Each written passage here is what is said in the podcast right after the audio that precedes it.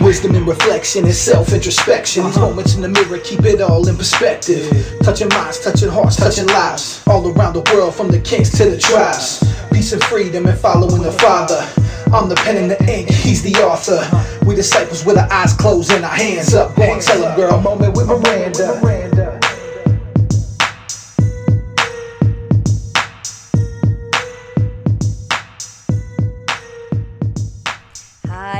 Welcome to this week's Moment with Maranda and our time together today at the Mirror of the Word of God. These are the moments that we set apart to look deeply into God's Word and to see what we haven't seen before or to hear something that maybe we've forgotten about. But ultimately, we come to the Word of God to be transformed into the image of Jesus Christ the one who we not only find in the Word, but the one who is the Word. So, in this moment today, we're going to be talking about our sight. So, if that sounds interesting to you, I hope you'll stay with me today as we say, Hey, Jane, where are my eyes? I have wonderful memories of a very simple childhood. One where we played outside a lot, came home for dinner when the street lights came on, had a paper route as our first jobs, and then worked at our family business throughout high school. My grandfather had started this little mom and pop variety store, and he ran it faithfully for over 40 years. Throughout my time as an employee at my pap store, I remember him wearing his little True Value vest that held a number of pens and pencils and supposedly his glasses. Funny enough, they were never in the holder that was there for him, and almost daily we could hear him say, Jane, where's my eyes? Well, Jane was my grandma, and I think sometimes every woman that worked in the store became Jane at one time or another in those moments, looking for his eyes or his glasses. He had discarded them somewhere while he was working. Sometimes we would find them on his desk. Other times they would be at the counter where he was making an order. Sometimes they would just be left by a can of paint in the middle of the aisle as he had been looking at something.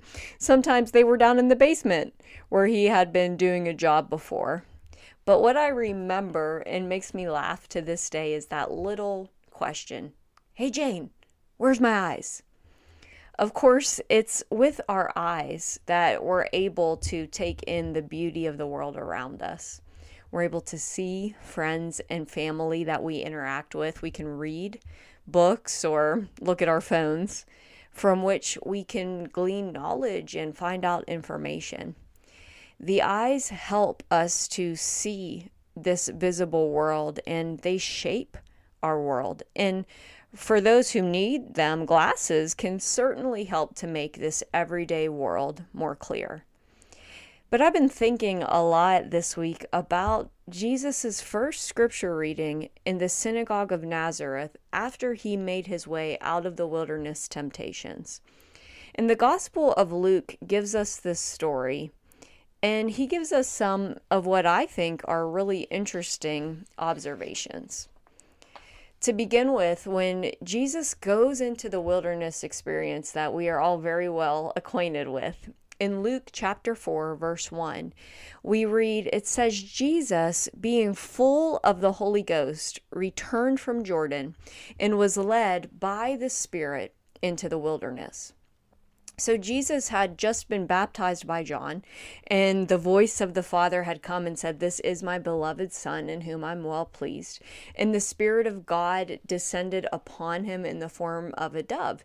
And Luke says he was full of the Holy Ghost, but led by that same Spirit into the wilderness and into a time where temptation would happen and overcoming those temptations as human man I think to show us the way that we can too through the Word of God and in the power of the Spirit. It says then in verse 14 that Jesus returned in the power of the Spirit into Galilee, and there went out his fame.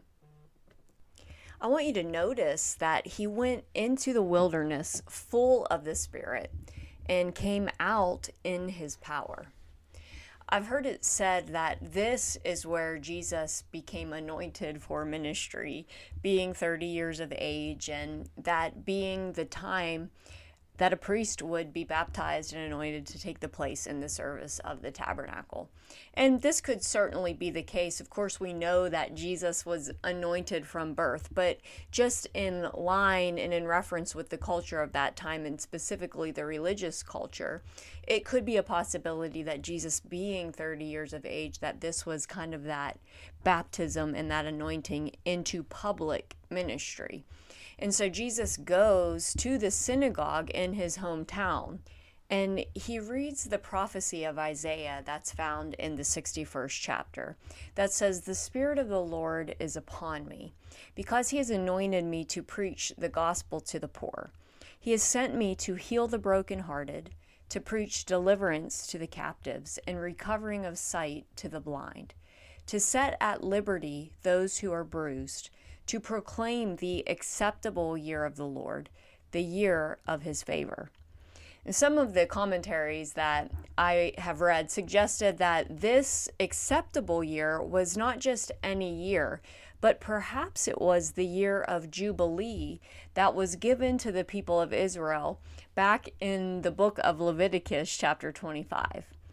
To understand the significance of this possibility, I think we should take a few minutes and look back at what the Jubilee actually is and what it can speak to us today about our sight. The year of Jubilee was something that would occur every 50 years, and the purpose of it was to let the captives go free and to return to their land and their possession.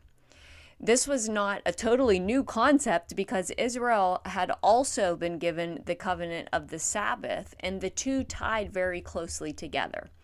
Many of us are familiar with the Sabbath. We have called it Sunday, the Lord's Day, in the past in our western culture we were much better about truly making it a day dedicated to the lord and to our own rest and recuperation from the week.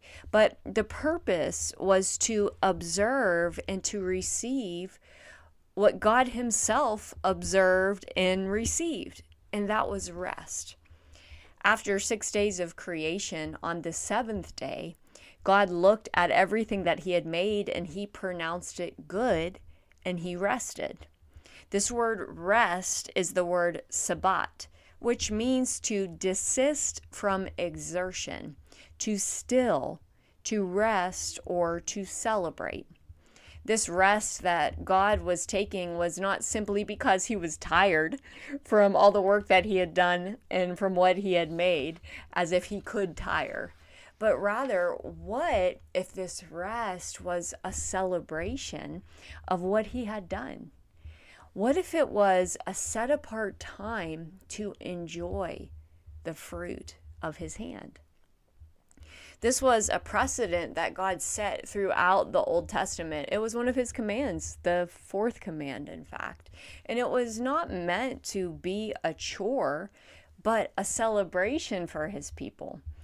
So every week they took a Sabbath in which they were to do no work, freeing themselves from the daily grind of life and enjoying the fruit of a week's effort. Likewise, every seventh year was to be a Sabbath for the land to rest. They weren't to plant crops, but to let the land replenish. It says, let the land lay fallow so that it can enjoy its rest, so it could produce the next time more quality and with better consistency. This is something that even our land today benefits from if we will let it happen. In the seventh year, not only was the land rested, but also those who had been indentured servants, perhaps to one of their brother or sister Israelites, would have the option of being released from the position that they were in. They were allowed to leave that servitude with provision and with blessing because they were released in this seventh year from their obligation of debt and work if they liked what they were doing, if they liked their master, the one who they were working for, and were happy, they could stay there if they were still unable to live on their own, they could choose to remain where they were, but it was a choice and it was never an obligation, specifically for those who were of the Israelites, a brother or a sister. And every seven years, there was this freedom to make that choice. While the ground rested, the captives were also allowed to go free. The Jubilee year came in after there had been 49 years of Sabbath weeks and seven Sabbath years. The 50th year was proclaimed a Jubilee, literally a year of liberty, meaning a flowing, free run or to move out rapidly. That's what this word liberty means. And the word Jubilee itself means horn or to be led along, or a joyful shout. So maybe we could say that Jubilee was the joyful announcement leading the people to a time of freedom. In that year, the freedom wasn't just about the people going free to leave their place of servitude, but it was also about their freedom to return to their inheritance. Because in the year of Jubilee, any who through the last 49 years were forced to sell their land because they fell on hard times, they were given it back they were able to return and possess their inheritance again. They were released from debt and obligation to live on and to work another person's land, but they were given back their very own possession. So, this type of year may have been the very year physically for Israel as Jesus stood before them and began to proclaim through the scripture the foretold spiritual jubilee that was here. The word that's used in the Greek New Testament for Jubilee is the word aphesis, which means to release from bondage or imprisonment. It means forgiveness or pardon of sins. It's letting them go as if they had never been committed and a remission of the penalty.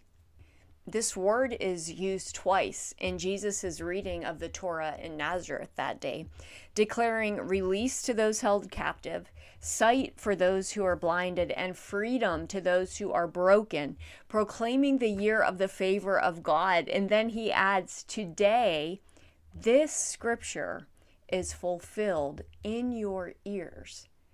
It was to be this time of the joyful sound proclaiming what all of Israel had been believing for the coming of the Messiah who would fulfill this very scripture that was being read. It was here, him declaring that the time to inherit the promise had come, that he was here the land of Israel itself was not to be just a physical land. Yes, they were a physical people and given a tangible land that was theirs. They had fought battles for it, they had been run off of it, they had returned to it. They had plowed and they had worked it, they had built upon it, they'd raised families on it. There had been generations, and there had always been opposition over it.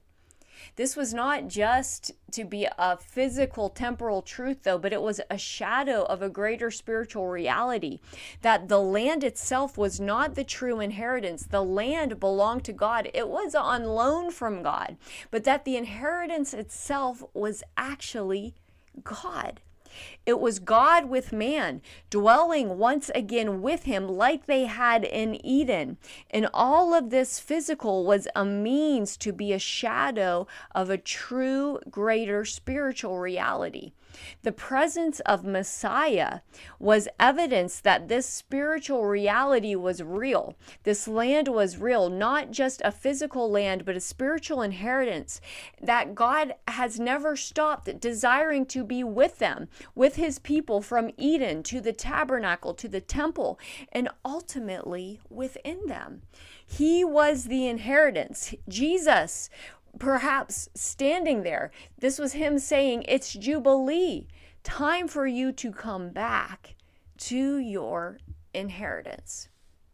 But what does this have to do with our sight? Remember, Jane, where's my eyes?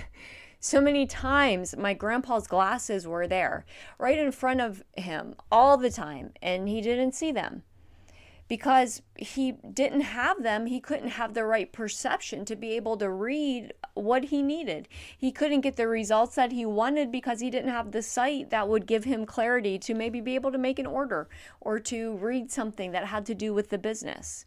See, Jesus said to those in Nazareth, He said, Today this scripture is fulfilled in your ears. And it says that they wondered at the grace filled words that came out of His mouth. But then they went to their sight and said, Is this not Joseph's son?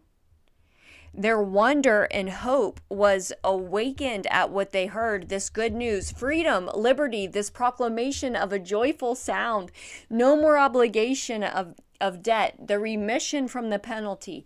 They listened to these grace filled words but their perception and their judgment was clouded because they didn't have eyes to see past his humanity, past his pedigree, past his past.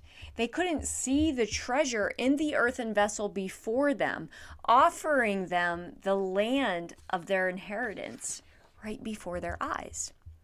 In Second Corinthians chapter 4, Paul talks about this treasure that we have in earthen vessels, that the power of God within us is a gift received by faith.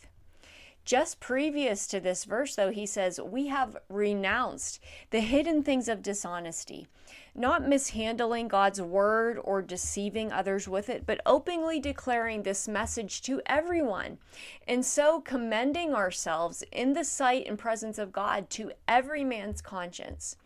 He said, But if our gospel is hidden, obscured, and covered up with a veil that hinders the knowledge of God, it's only hidden to those who are perishing, and it's only obscured to those who are spiritually dying, and it's veiled to those who are lost. For the God of this world has blinded the minds of unbelievers that they should not discern the truth, preventing them from seeing the illuminating light of the gospel of the glory of Christ, who is the image and the likeness of God. For we preach not ourselves, but Jesus Christ as Lord, and ourselves merely your servants for Jesus' sake they couldn't see past Jesus's physical man to discern and see who he was. They couldn't see past their own previous understanding of the scriptures to see that this day the word had been made flesh and was calling them to freely inherit and possess his eternal kingdom it would only be those who would step out on the wonder of his words in obedience that would have their eyes open to the glorious reality of Jubilee, who he really was. I think about the man born blind in John chapter 9. Everyone wondered was it a sin that he had committed that made him this way? Was it something that his parents had done? Was it something that God had caused so that his glory could be seen? Do you know it never says that God caused the man to be born blind? It never says that God determined that he would live blind all of those years so that one day he could be used for God's glory. Believing that almost makes it seem like God causes sickness and disease and brokenness all to use people for his purpose. But, friends, I'm not sure that that lines up with who God really is. That would mean that God does bad things so that he can become good to us. No way. that is circumstantial theology that I believe was man made to try to explain why bad things happen in our lives. The truth is that sin is in the world, and the result of sin is brokenness and sickness. But God will turn all of that for good in our lives to declare that His glory is greater than any byproduct of the fall. Jesus said this man was not a sinner nor were his parents sinners. But in his life, this was so that the works of God would be revealed. If healing in sight was what God gave, then blindness was not his work. Healing is his work. God doesn't work bad things in order to work good things. That doesn't make sense. So, this man, he heard the words of Jesus, and faith was awakened in his heart. Even in the weird instructions that Jesus gave, go to the pool of Siloam and wash. So this blind man had to walk to a pool and wash, which sounds crazy. How would he get there? Shouldn't someone lead him? Why that pool in particular? So many questions that could have been considered. And if he looked at his own ability to see, if he was looking for his glasses before he went, he never would have gone. But there had been something awakened at Jesus' word, so he went when I look back and I see where I made bold steps of faith in my life, it was usually not a very calculated thing. When I started to look at scenarios and how things could play out, I would talk myself out of doing it because there would be too many factors in which I was uncertain of or couldn't control. And I was afraid that I would make a mistake or a bad choice or be hearing wrong. So the times that I stepped out in these bold steps of faith, it was just because I was simply determined, yes, I'm going to do it. God has always met me. It was simple faith in the goodness of God that led me out. This is what that man did. And he received his physical sight. But not only that, because suddenly this nobody of a man, who we don't even get to know his name, had spiritual discernment that the religious of his day lacked. He was telling them, we know that God doesn't hear the prayers of sinners. And if this man who healed me was a sinner, would I be healed? Never in the history of the world was it heard that a man born blind received his sight. If he wasn't from God, he couldn't do anything this student here knew more than these supposed teachers of the law. And he got kicked out of class for seeing what other people didn't see and being willing to talk about it. The beautiful thing in his story, though, is that Jesus didn't just leave him physically well. It would have been enough. But Jubilee wasn't just about release from captivity, it was also about possession. And there was an eternal promise of a land to dwell in that this man had yet to receive. Jesus said, Do you believe in the Son of God? And he said, Lord, who is he that I might believe? And Jesus said, and this is powerful, you have both seen him and you are talking to him. This man heard and he saw. He found his eyes physically and spiritually. And with that came jubilee, not just release, but possession of the promise of eternal life. Wow, that is so amazing. So, friends, the year of Jubilee is still being proclaimed in this time we have to recognize that when Jesus, when he read this scripture in Luke chapter 4, there's something that he didn't read at the end of it. Because in Isaiah's prophecy, whenever it says that he came to proclaim the acceptable year of the Lord, it finishes, and the day of the vengeance of our God. You see, there is coming a day of the vengeance of God. But notice when Jesus read this scripture that he left off at the acceptable year. So, to me, friends, this tells me that that acceptable year and the acceptable time for the favor of God, the acceptable jubilee for the people of God is even now still going on. And that jubilee will end only when the day of the vengeance of God comes, when He comes to revenge all sin, when He comes to bring His vengeance and His wrath upon a world that refuses to believe and receive their land. So that this jubilee, it was a special time, I believe, in 50 years, but there has also been this dispensation of Jubilee in which you and I find ourselves, where release has been made and the offer of possession still stands. And we are told to boldly go and to proclaim the good news of this kingdom. But coupled with our words must also come sight. And it's only the Spirit of God that can remove the veil from unbelieving eyes, just like Paul wrote in the book of Second Corinthians. That is God's work. And it is our work to go and to tell that there is now freedom and liberty from sin and its effects to whoever will come and participate in this Jubilee. So, friends, in this moment today, where are your eyes? have you only heard the word of hope that has stirred your heart, but you haven't responded to it? Do you need your eyes to be open to see? Are you saying, Jane, where's my eyes? I can tell you for a certainty if you ask for your eyes to be open, you will see it might not be this rush of revelation and it might not be this aha moment of grandiose proportion like Saul being knocked off of his animal and physically made blind and then healed to be able to see and receive all of this spiritual revelation. It might not be a seeing like that. It will most likely be this glimmer of hope in an otherwise really dark place. It probably will sound like something that just seems could it really be? It sounds almost too good to be true and even hard to swallow because of its simplicity. But follow the still voice.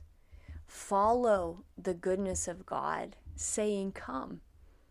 And you will see. And friends, it will be Jubilee. It will be a joyful sound in your ears.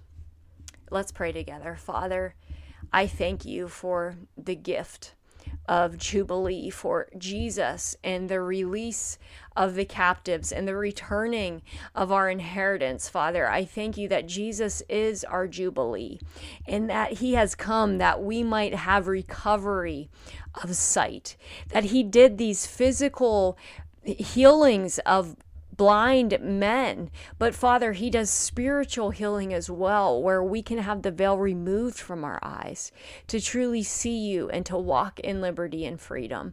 I pray, Father, that we would be a people that understands that this is Jubilee, that this is the time, and that we go and we proclaim that same Jubilee to all who are captive, to all who are held bound and oppressed by the enemy.